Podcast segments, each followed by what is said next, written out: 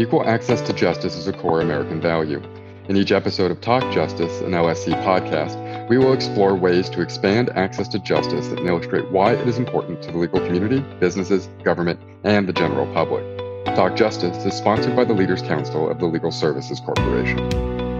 I just utterly reject the notion that these individuals are providing second-rate services um, and think it's a lot of hubris on behalf of attorneys to make that claim. Welcome to Talk Justice, a Legal Services Corporation podcast.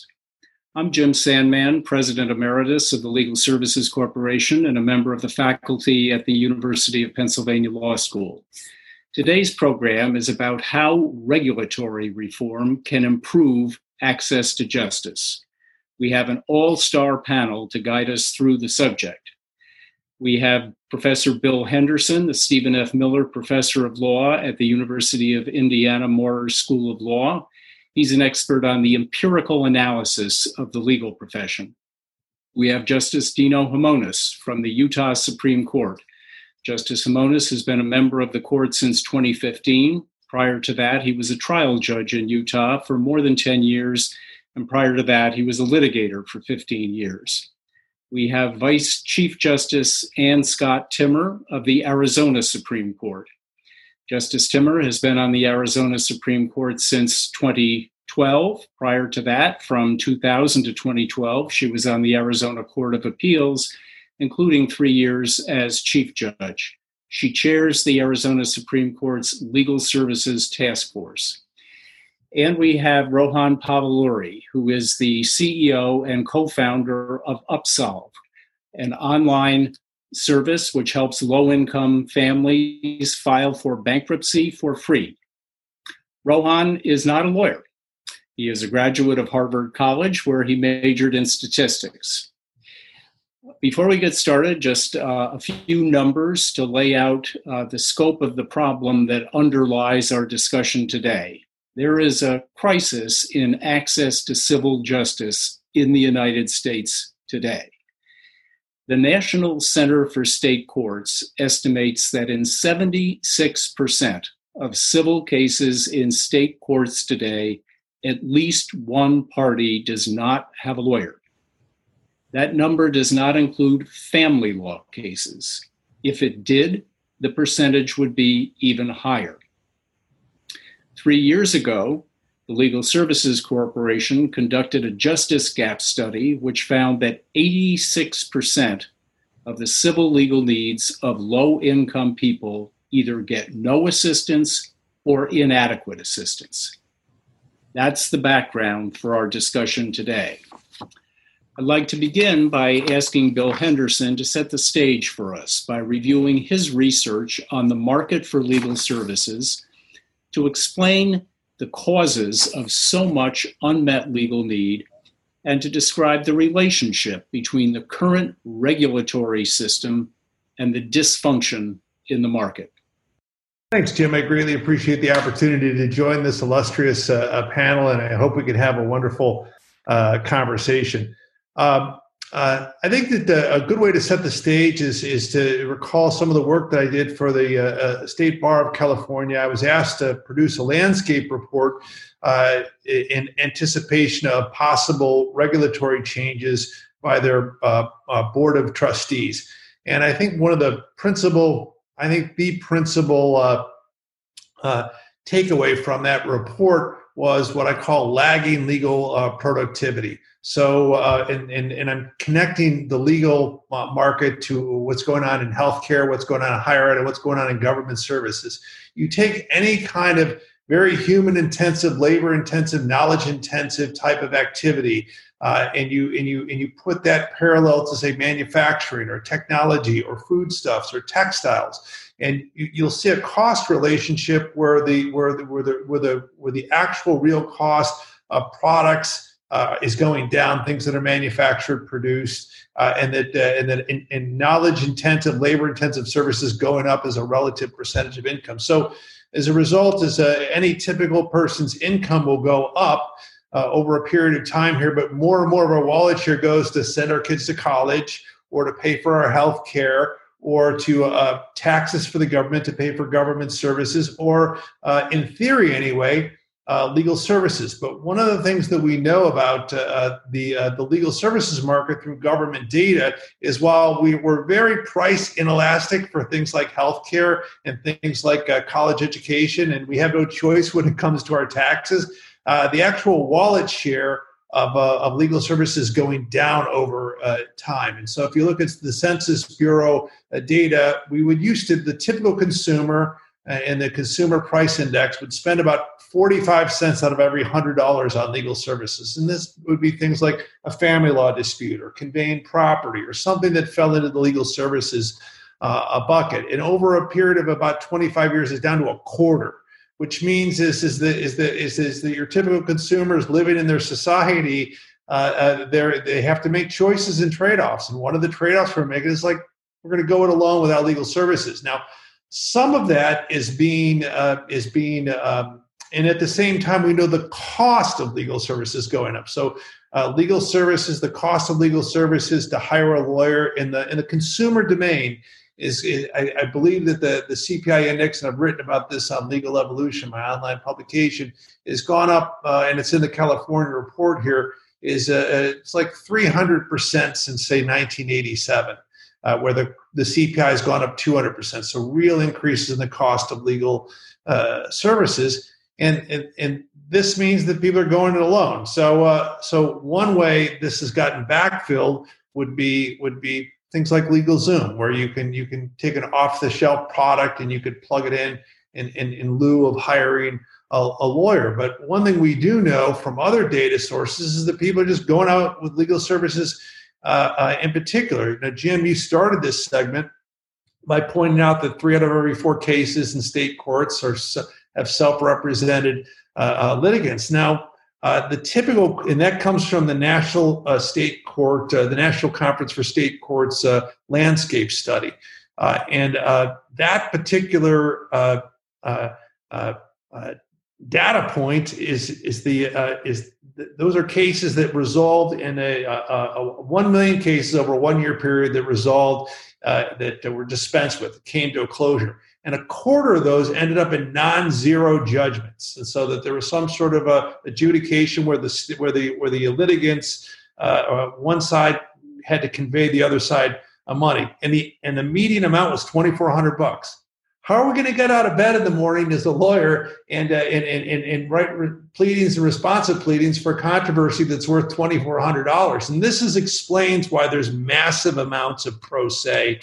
Uh, uh, uh, litigation, self-represented litigation. So I want to answer the question, the structural problem uh, that, that works against this backdrop of lag in legal productivity. I mean, legal services to hire lawyers going up, the controversies, uh, the amount of controversies are relatively small, and to engage the, the, the legal system, it's just not worth the candle.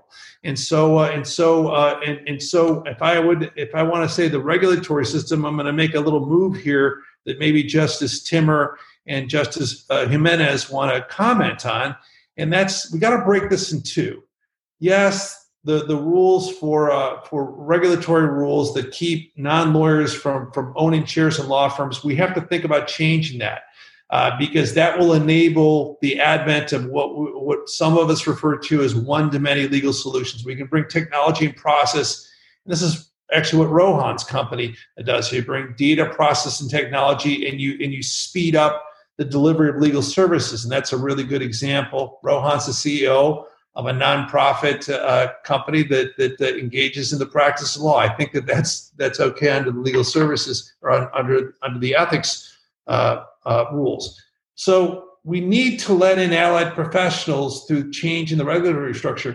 But we need to change the actual way disputes are are, are are are resolved. And so in the California report, I spent about a page and a half talking about the advent of online dispute resolution, because we have pretty good evidence now that we can design dispute resolutions where, where, where, where parties get very good outcomes, are satisfied with the process, they think it's fair, uh, but neither side needs a lawyer because there's a case manager that sits on the top of it, and there's actually uh, uh, uh, well-designed processes that facilitate amicable resolutions of matters so that most of the stuff doesn't need to get adjudicated. And that redesign, which I know is going on in Utah, actually Utah, uh, the sandbox gets all the attention, but but but uh, uh, Judge Jimenez should talk about online dispute resolution taking place. That is a key part of access to justice. So we can change the Rule five point four. We can change judge authorized practice of law. That will help. We can have uh, uh, you know uh, uh, uh, limited license legal technicians. That will all help. But redesigning how we how we resolve disputes and engineering out expensive lawyers with expensive pleading processes, that is a real key, in my opinion, to uh, to uh, uh, to uh, access to justice. And I want to say one thing before I end my, my monologue uh, here.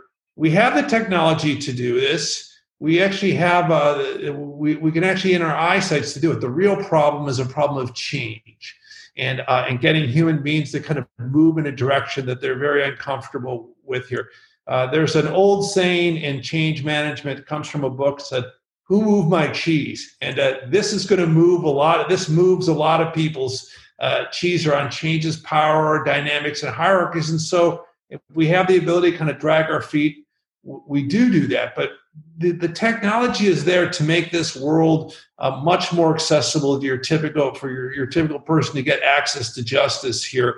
Uh, but we need to come up with some business models, and we need to come up with some transition strategies to make this thing possible. I mean, the technology is there. The process design principles are there. Uh, uh, we have to get institutions and people to cooperate with one another.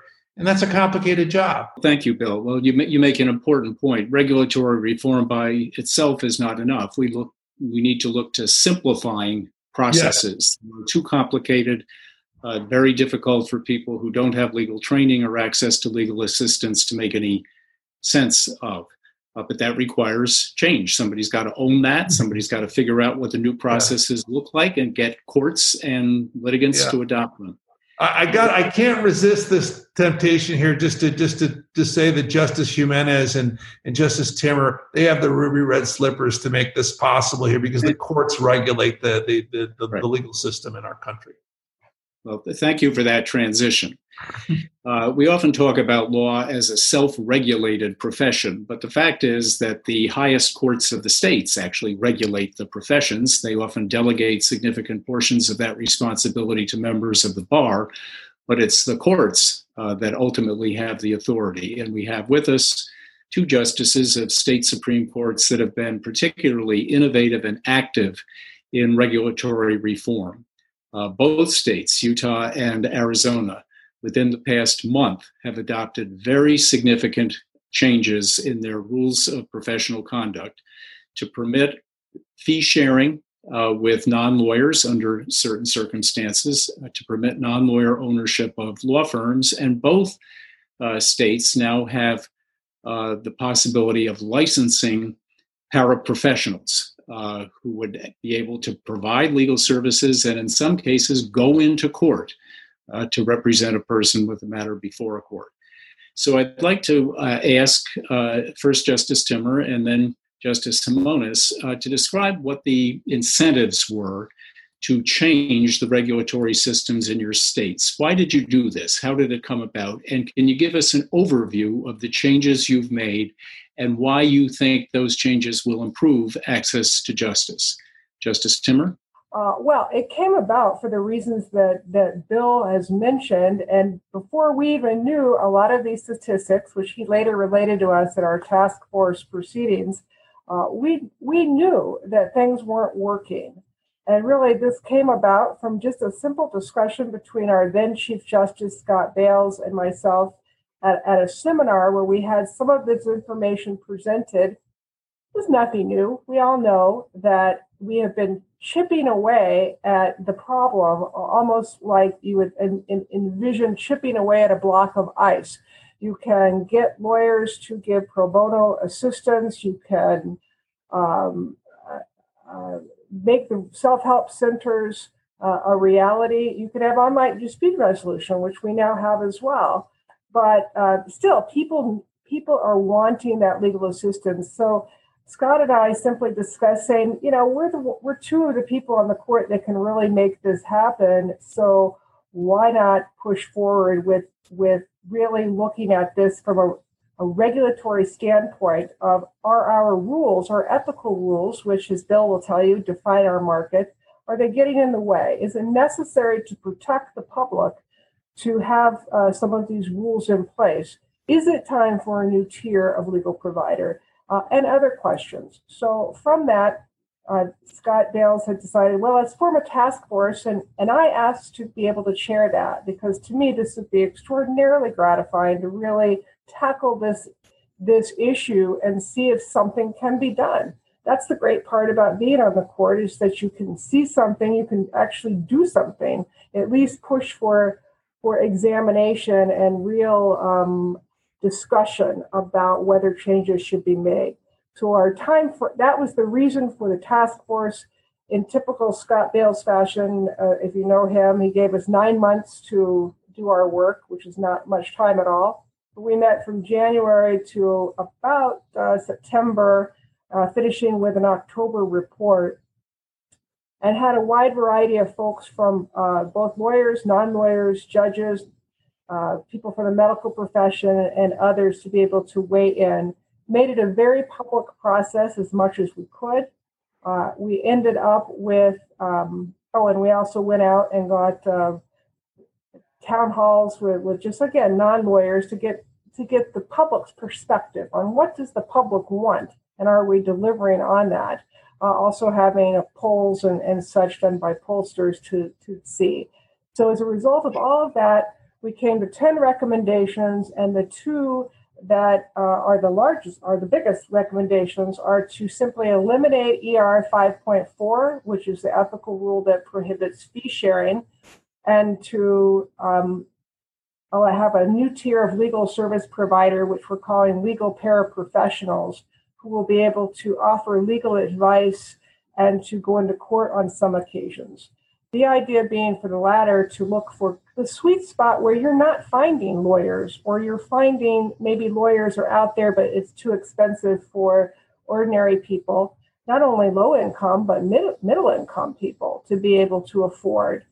Um, so that was the idea with the paraprofessionals, that we would identify those subject matter areas, make them part of the bar, test them, license them, character and fitness, all of that, just as you would do with a lawyer, really, uh, and, and make them available in, in those areas, which I can get into in a bit, which areas we select, we've selected so far.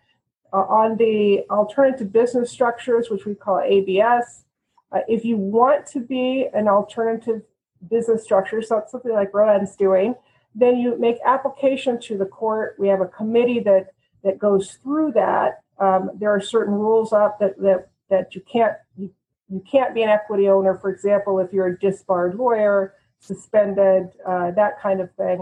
Uh, and the court will allow you to do that. Now, to but what you do is you submit yourself to the court's regu- regulatory scheme. So right now we regulate lawyers, not law firms. But if you're going to be an A B S, we're going to regulate you, the entity. So there's a code of conduct that, that we've created. There, so there are ethical rules. There's a disciplinary structure. They're part of the bar, uh, the bar uh, association as well. If there's uh, disciplinary issues, you go through the disciplinary process that will impact not only the lawyers in the firm, but the but the firm or, or the entity itself. With um, anything from you lose your certification to monetary sanctions, which sometimes uh, are all that firms might respond to. So that, in a nutshell, is what we've done with the uh, the hopes that this will do more than chip away at that big block of ice, as I imagine it, but simply remove that uh, and, and see how people like Rohan can innovate and come up with new ways to deliver legal representation to everyone in our society, rather than just people who can afford to pay the big bucks for it. Thank you, Justice Timmer. I have a few follow-up questions. I'm curious about the process that you follow to get public input into your proposals. Typically, when proposed changes to the ethics rules, the rules of professional conduct are being considered in a state, it's kind of a closed matter. It happens in the private councils of the bar. Uh, there, there may be technically a way for the public to participate because a notice might be posted on the bar's website, but I'd ask myself, what member of the public is trolling around on a bar website looking for opportunities to comment? My reaction would be, if they are, they might want to get a life. Uh, but you uh, engaged in a lot of outreach. I, I mean, often when issues about proposed regulatory changes implicate protection of the public, we look to lawyers to speak for the public on what is necessary to protect them, rather than going to the public directly and asking them to speak for themselves. You gave the public a chance to participate. Can you tell us how you did that and why you thought that was important? Well, one, the uh, to start with, our culture is a little bit different than what you described. We do everything in public. So our, any rules that, that um, any rules that are uh, petitions that are filed and are passed upon by the court is, is a public process. So it, we have a, a, our paradigm is you file a rule petition, anybody can file one. In January every year, we have an open then rules forum for anyone that wishes to comment can comment. Um, and, they, and they do, it, it is, as you can guess, mostly lawyers. Uh, and then it, the court will vote on that in August of the year. And so every, we've always had a lot of comment. Almost all, every committee that these rules are, are vetted through have non-lawyers on them. Arizona, we have about two thousand non-lawyer volunteers that make our court system go. And we're very big on having non-lawyers in all of our, every committee, including the Judicial Council, which is the one that advises the Supreme Court. So we come from things already with, with an eye towards we want public input. But even with all that said and done, as you say, uh, many people don't just, there's always a few, but not a lot, that are just trolling to see, well, what can I comment for, for rules? So this is one that we tried to take it to the community and affirmatively solicit commentary.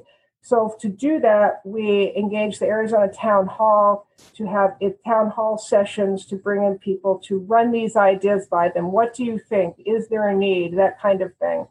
Um, and got their feedback. We also engaged a, a firm called High Ground, which is a professional uh, pollster, among other things, and government relations firm that went statewide in Arizona and conducted a poll from what they tell me, for you statistics people like Rohan, of Uh, was a, a statistically relevant, relevant representation of the Arizona, of Arizona, all Arizonans, to get their viewpoint on the need for uh, additional legal help uh, for both uh, a new tier of uh, paraprofessional and, interestingly, the uh, a new alternative business structure. I wasn't sure about the latter. How can people understand that in a poll? But the way they did it was to set the stage for them and then ask questions about it, and overwhelmingly the public favors some uh, something being done, and that both of these were, were good ideas. So we we did what we can. It's difficult to get the headlines uh, over pandemics and presidential elections and all those kinds of things, so we haven't gotten that kind of media, but we've also affirmatively gone out, at least I have, in, in talking to groups, and I'm sure Dino is going to say the same thing of, of of being out there talking to lawyers, talking to non-lawyers, asking for that kind of input. So that's the way we did it. Uh, it it's still not a, a mass blanketing of, of non-lawyers because it's difficult to get people's attention, but um, that word trickles through and people start weighing in. Uh, one more question before I turn to Justice Himonas. I think it's um, pretty apparent how licensing paraprofessionals to assist people can improve access to justice. Licensing paraprofessionals offers the opportunity to provide some assistance to people who currently uh, may not have access to a lawyer and have no help of any kind. So this supplements the category of helpers who are uh, available to people. Less obvious to me is how uh, A B S, alternative business structures, that is permitting non-lawyers to own law firms or legal services providers, why that might improve access to justice. Could you connect the dots here and explain what the hope is uh, for permitting non-lawyers to own legal services providers for improving access to justice, and how you explain that to the public in a way that caused them to see that as a good thing? part of it I can't answer because I don't know how um, innovative people might come up with ways that I can't even envision of how they might serve an underserved population. My general belief in this country is that you, if you see a market that can be served, somebody's going to figure out a way to serve it. And so if you take off some of the constraints that are unnecessary to protect the public and allow people to innovate without a lot of overbearing regulations around that, people will come up with a with a way to do that. We in Arizona in particular, um, outside of the Phoenix and Tucson areas, uh, we have vast swaths of land where pe- where very few people live who need, need assistance. So for example, one of our large our largest county, Mojave County, bigger than some of the states back east, uh, that has six attorneys who do civil work. That's it. So and I, the idea of trying to not only have paraprofessionals that can be physically there, uh, you would hope that you could have uh, certainly a um, influx of money to allow firms to build up their uh, techno- technology abilities to reach people that way. Uh, but some of the some of the folks don't even have decent Wi-Fi access uh, in some of these counties, particularly as you approach some of the Indian reservations and such. So the idea is it's not just an influx of money and non-equity owners for technology, but just for people of different skill sets to come together.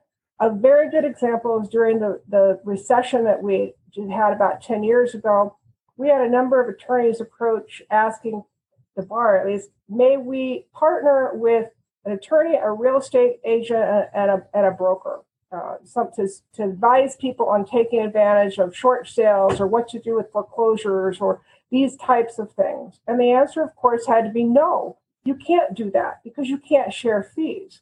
But perhaps from a consumer standpoint, wouldn't they have been better served if you could have experts in niche areas be able to advise people Uh, one-stop shopping, if you will, on how to put, how to um, solve whatever legal problem that you have, which overflows maybe into non-legal issues. I see. So if I could summarize, uh, I, I, I try to put it this way. Uh, you've seen evidence, proof really, of a dysfunctional market and huge unmet need. Something's wrong. And uh, you're trying to come at that problem by eliminating Uh, what you have concluded are unnecessary restrictions on access to capital and who can participate in this market that is currently not functioning well. Uh, it is subject to regulation because, as you said, an alternative um, business structure needs to be approved, uh, ha- has to get okayed. So you're going to be scrutinizing it, not just, uh, it's not just, um, if I might say, the Wild West, mm-hmm. and um, uh, and see what happens, uh, to see whether we can't do better under a new system than the current system, which obviously leaves so many people uh, without service. Is that, is that a good, is that accurate? Jim, it's, you said it better than I did. Thank you. You're kind. Thank you. So, uh, Justice Himonas, can you tell us uh, where the incentives for change in Utah came, uh, what what problem you're trying to solve, what you've done to try to deal with that problem, and tell us something about the process that you followed to get to where you are today? Sure. And I'm delighted to be here uh, and to be speaking with, with you all. It's it's always a pleasure to be presenting with Ann and Bill and Rohan and you. Um, About five years ago, the Utah Supreme Court made a decision that um, we were going to make trying to narrow the access to justice gap a priority, that something had to be done. Uh, the first thing that we did is license paralegals, and we have the first cohort, very small, that started, nine more last month. So we're going to end up with, you know, if we're just looking at paralegals, twenty in two years, two hundred ten. Um, I'm here to tell you that we're looking beyond that. So we're now looking at licensing people that are getting their masters, one-year masters, um, in law school. I'd like to take that to the Supreme Court, uh, working to build a bachelor's program in law uh, to allow those individuals as well to be able to represent individuals, to expand the categories that these folks can participate in, as well as to allow them to, to make argument. So really, you know, the first thing that we thought needs to go is this this notion that only a lawyer can give legal advice. Um, that has to fundamentally change. The the second goes to to Bill's point about uh, not only imagining who can provide legal advice, but the legal system itself. I mean, we really need to take a large part of the blame. We've built a set of rules. We built a system for jury trials that are going away, uh, for having represented parties. Uh, you know, if you take a look at a courtroom and take a look at an operating room, uh, the operating room from one hundred years ago looks vastly different than the courtroom does. Um, and the rules really haven't changed. So the second thing was completely rebuild a platform in-house, an online dispute resolution platform that is robust enough to take into any area. And we're starting in small claims, um, but really rewrite the business rules. So, and by that, I mean, don't, we all know the old adage that if you take, you know, you take a bad set of rules and you apply technology, all you get is bad results faster. Uh, We employed a wild animal group to say, here, uh, you innovators, what should it look like? You know, we'll make the changes. You tell us what it should look like.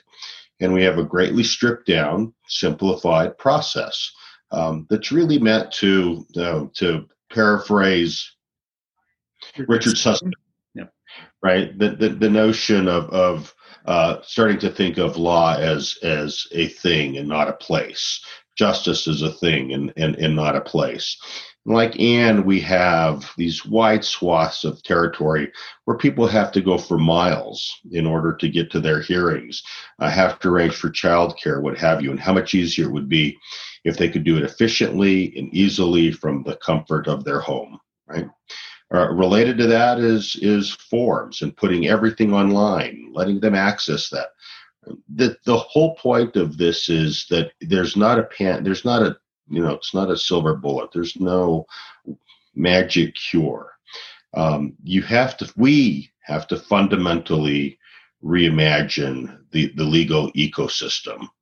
Um, and one of the things, and I think, you know, a critical step to that, it's not, Uh, it, it's not the end all and beat all, but it is a necessary condition is regulatory reform.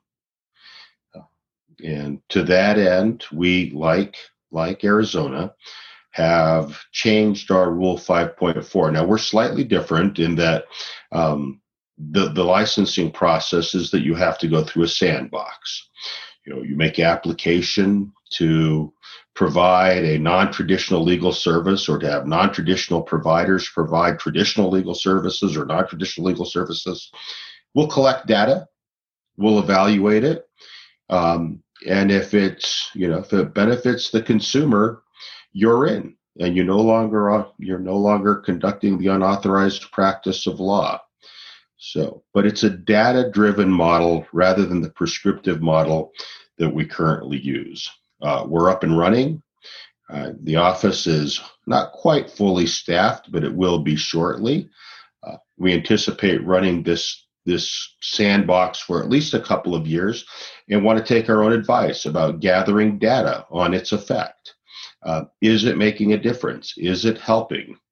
Uh, and if so, then, then expand it, you know, grow it from there. For those of our listeners who may not be familiar with the term regulatory sandbox, uh, I, I think of that as a controlled environment in which a change can be tested and evaluated before it's improved. So the process in Utah is that if someone has a new structure, uh, non-lawyer ownership of, of legal services that they want to test, uh, they get approval from the Supreme Court to try it out.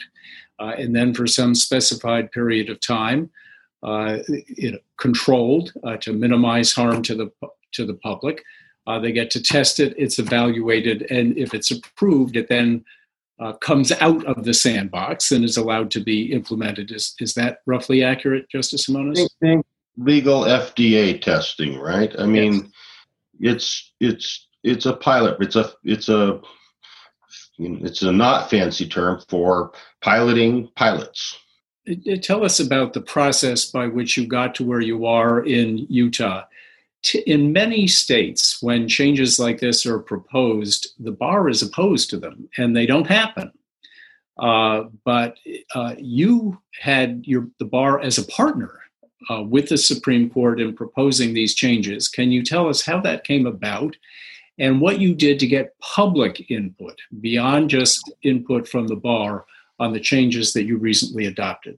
Sitting in a conference in Washington in twenty eighteen, uh, with me was the current bar president, John Lund, the Chief Justice of the Utah Supreme Court, and some others. Uh, after hearing Jillian Hadfield speak, um, you know, the bar president, myself, the chief, were convinced that, that making these kinds of changes was necessary, that this was this terrific ideas that we need to pursue, but made it clear this wasn't happening without the bar. And having a real visionary like John Lund uh, lead your bar at the time gave us an immense advantage. Right? It was a letter from John's successor um, to the court that really got this got this going. Now, that's not to say that that later on we did not face opposition from bar leadership uh, as that changed. Uh, opposition actually may be too strong a word, but but some pushback. Uh, but without that initial investment from bar leaders who recognized that their obligation was to the public writ large um, and not to the bar, I don't know that this would have ever happened. Um, so they deserve an immense amount of, of, of credit for it. In terms of engaging the public, that's a tough one. Um, We took a slightly different approach than Arizona. Um, we went for the headlines. Uh, we tried with all of these, you know, all the op-eds, all the all the media that we could, but really getting media attention to get public attention, very difficult. So you add, you still end up getting, by and large, input from lawyers, not from the public. Uh, now, we were lucky because we got to piggyback on, on Arizona's excellent efforts with regard to doing public polling and, and use that. We didn't have to recreate the will. So we got data that way. But I, I'm, I've been thinking about this for some time and think I have a few ideas for other states that are following about how better to engage the public, um, because I think that that's really key. But I think we need to be honest about the fact that, that no matter what we do, the lawyers are going to have the loudest voice, and that we need to recognize that. And that by and large, around about two to one, they're going to be opposed to these ideas. Um, and we need to understand that. Right? They're, when you're, they, I think, wrongly perceive their, their profession as being threatened by this. Um, and that's where the motivation is coming from. Yes. But your court approved these changes, notwithstanding the fact that the lawyers who commented were two to one against them. Unanimously. Yes. Yeah, unanimously. I mean, I think the court understands both the likelihood that those opposed are going to be the principal voices. Um, the the bar commission itself was supportive. Uh,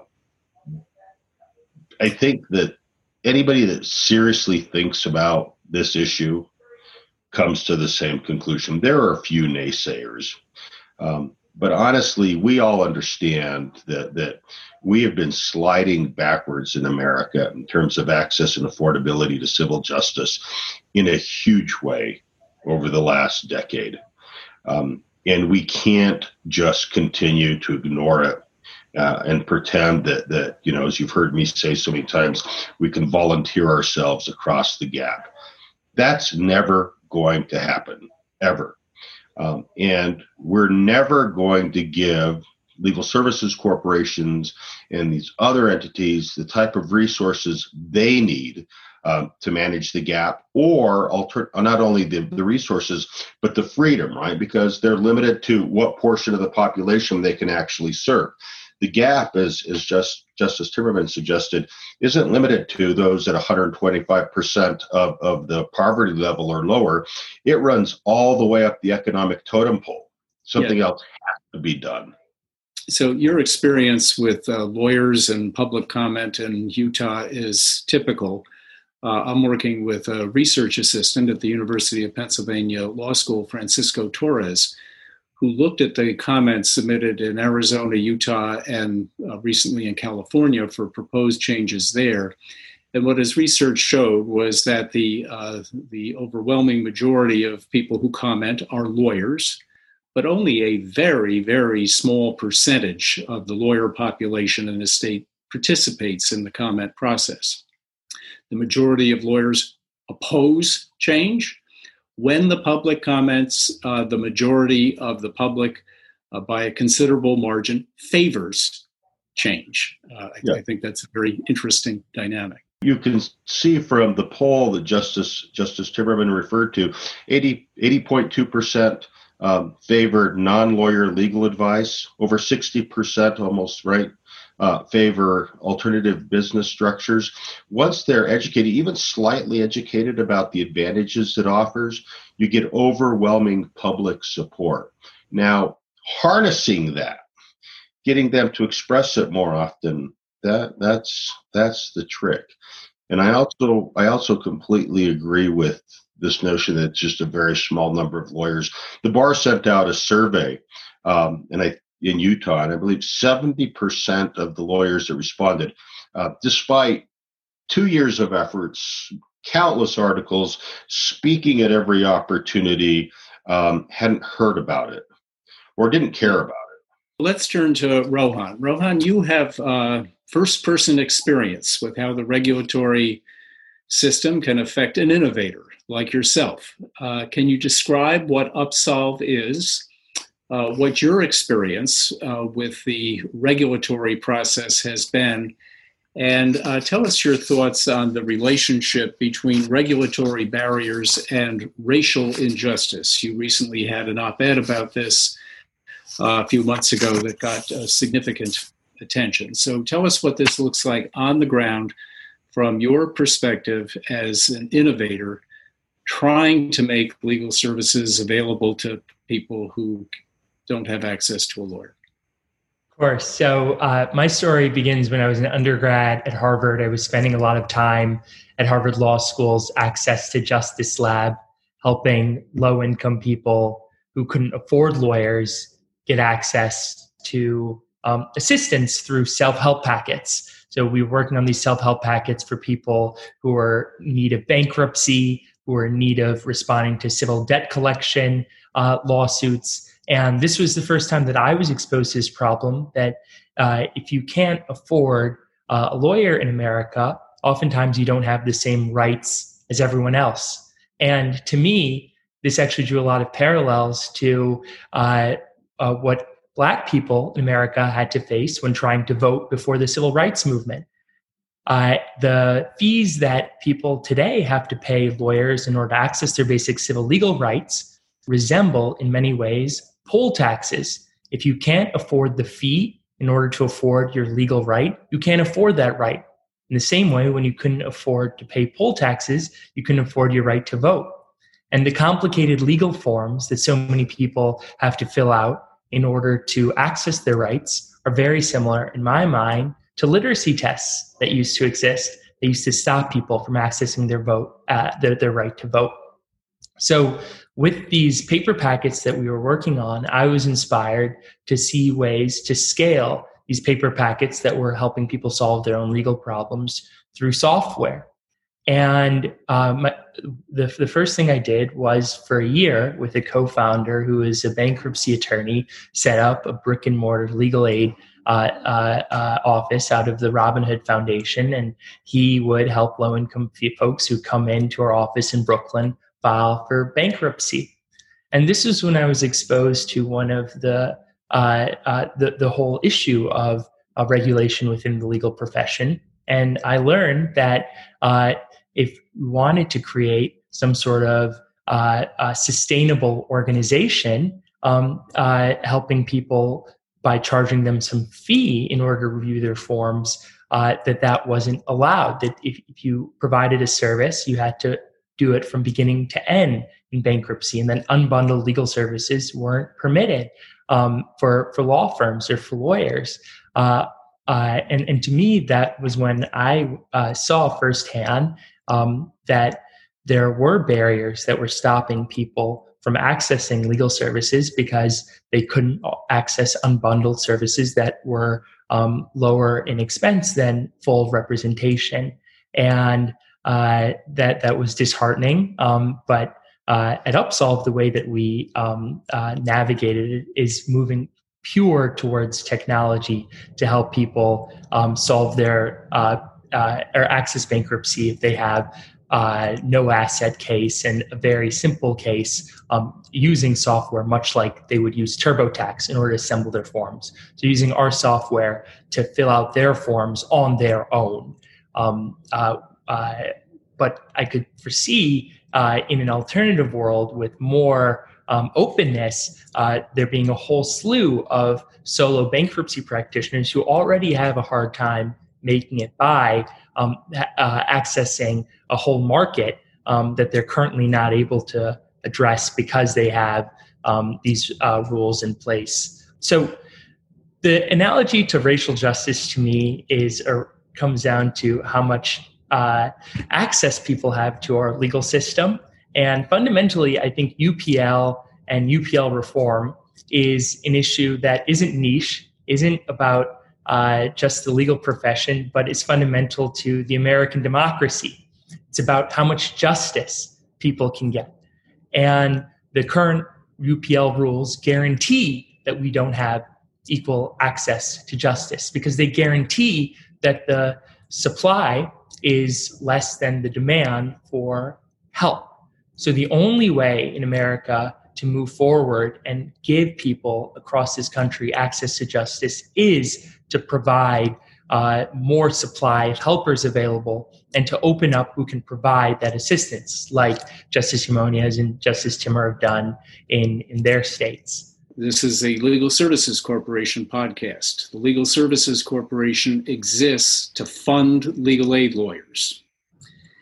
Uh, many uh, people in the legal profession are concerned uh, that authorizing people other than lawyers, uh, paraprofessionals, even if they're licensed and regulated, is going to create a two-tier justice system, second-class justice, where rich people will get what they sometimes call a real lawyer, and poor people will get half a lawyer.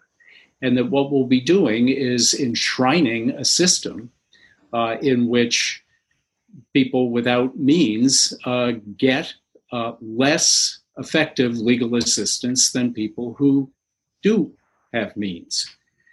Uh, what is your answer to, to that? And, but, and their solution is we need civil Gideon.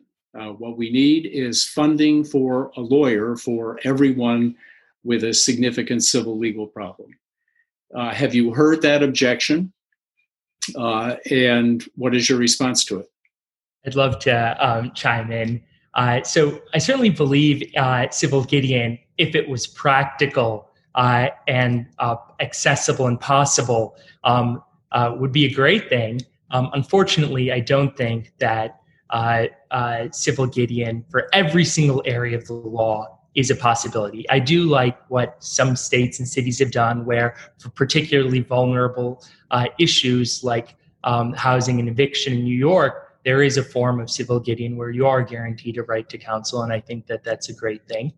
Um, when I hear half a lawyer, um, the the first thing that comes to mind is uh, uh, that uh, pe- the people who make that claim don't recognize, or maybe you don't fully appreciate, that licensed professionals who focus on one area of the law and do the same thing day in and day out can be more qualified and can provide a higher degree of assistance than a lawyer who's just graduated from law school and has no background in a specific area of the law, but is allowed to practice several different areas of the law. So uh, when I ask myself, who do I prefer to do my taxes, an accountant who has training and isn't a lawyer, but specializes in uh, uh, telling me what's exempt, um, I, I think that I'd prefer an accountant over a lawyer. And I think for other areas of the law, something similar could be possible.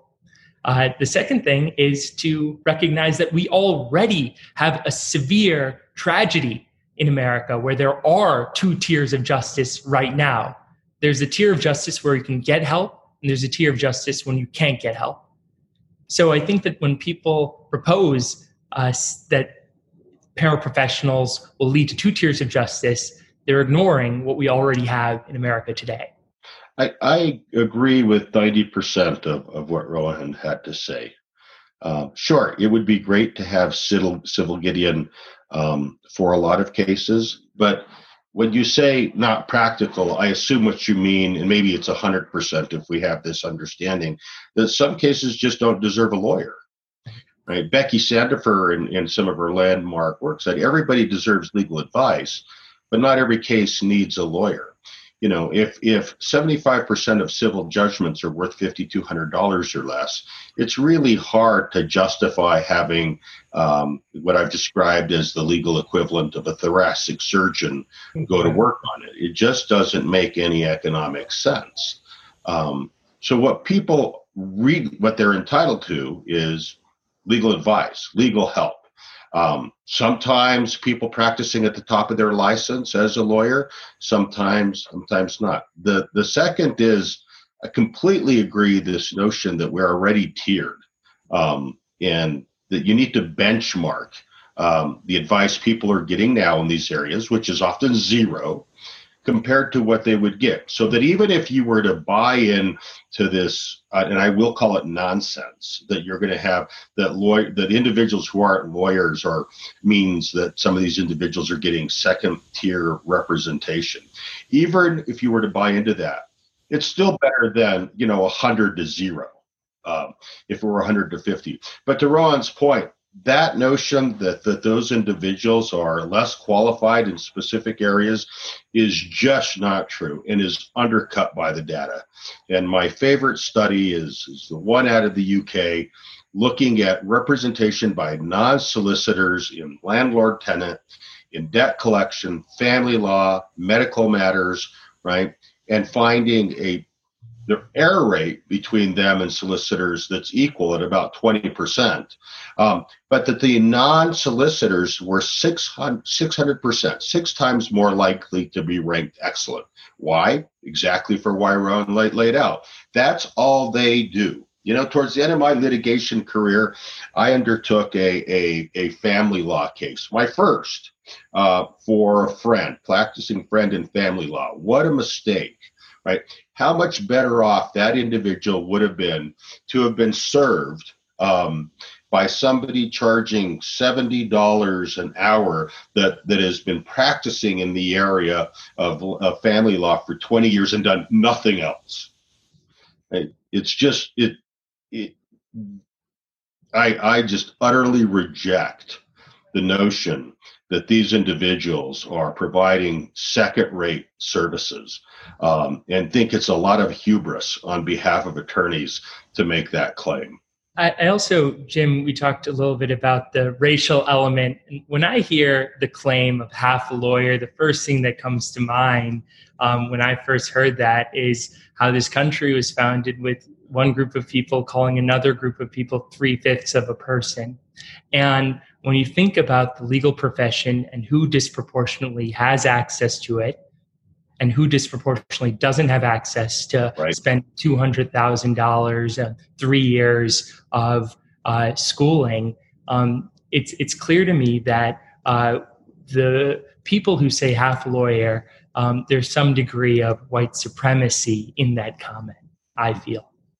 I, I completely agree with it, everything that Rohan and, and Justice Himonas uh, said. I'll add to it, one of your questions, Jim, was did we get any objection along those lines?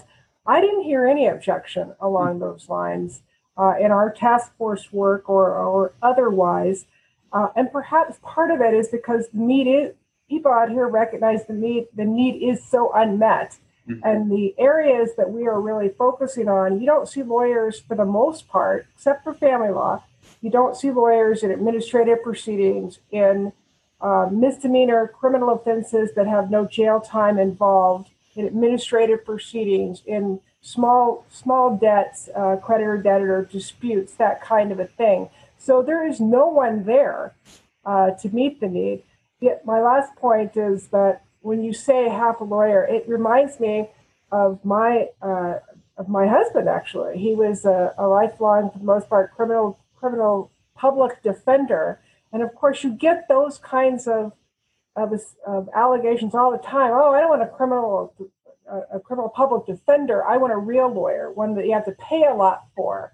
And so I've always been sensitive to to um, to that issue and thinking, frankly, I don't have the public defender who does this kind of like a D U I day in, day out, nearly knows what they're doing, rather than the high price lawyer who maybe does one, two, three a year kind of a thing. So uh, I think Justice Himonas is right. When you are focused particular subjects and requiring expertise within that area, you're you're better off in many instances uh, than having maybe a, maybe someone a more generalist practitioner. Thank you. Bill, you get the last word.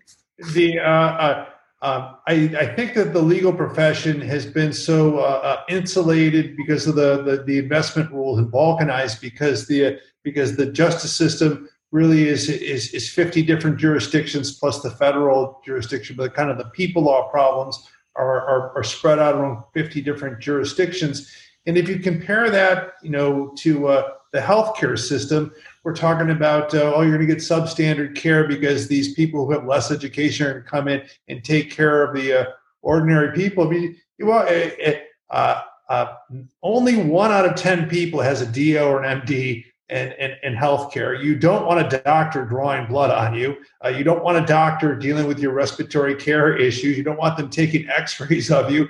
Uh, and we have an entire credentialing system uh, that uh, where the, the where the doctors have worked together uh, and created uh, and with allied professionals and created this incredibly complex but effective system of education and credentialing where you can push these things down, done at a very high level, very cost effectively, very high quality control with people that uh, that, that have bachelor's degrees or associate degrees or vocational training. And uh, this worshiping with the idea that a Harvard law degree and, and, a, and a bunch of extra I Q points, it really doesn't matter when you're trying to do focused areas of, of law here. We just need somebody competent. Justice Himonas was exactly right to point to that U K study here. Uh, a focused, specialized person who cares can get the job uh, done here, combined with technology, and we're eighty percent of the way there. Well, thank you all. Uh, a few takeaways of my own. Uh, first, several of you have uh, noted the importance of accompanying regulatory reform with process simplification. You currently need a lawyer to do too much. The system does not need to be as complicated as, yeah. it, as it is. Uh, second, uh, I think we see in Justice Himonas and Justice Timmer the importance of leadership and leadership from the judiciary on these issues. Things happened in Utah and in Arizona because the Supreme Courts of those states recognized their responsibility to do something about improving access to justice. They saw the relationship between the prior regulatory system and barriers to justice. They took the bull by the horns and they addressed it. And Justice Himonas and Justice Timmer in particular, two individuals who, who led the charge. So if you want to see change, we need champions uh, like Justice Himonas and, and Justice Timmer. Uh, and finally, we need to enable and empower people like Rohan. Um, Rohan is twenty-four, and um, Rohan is a hero of mine. And I, I think he is doing something really concrete and exemplary to improve Uh, access to justice. We don't want to be putting roadblocks in front of, of people like Rohan Pavuluri. So uh, thank you all uh, for a, an enlightening presentation on how regulatory reform can improve access to justice. Until uh, the next Talk Justice, thank you all. Podcast guest speakers' views, thoughts, and opinions are solely their own and do not necessarily represent the Legal Services Corporation's views, thoughts, or opinions. The information and guidance discussed in this podcast are provided for informational purposes only and should not be construed as legal advice. You should not make decisions based on the podcast content without seeking legal or other professional advice.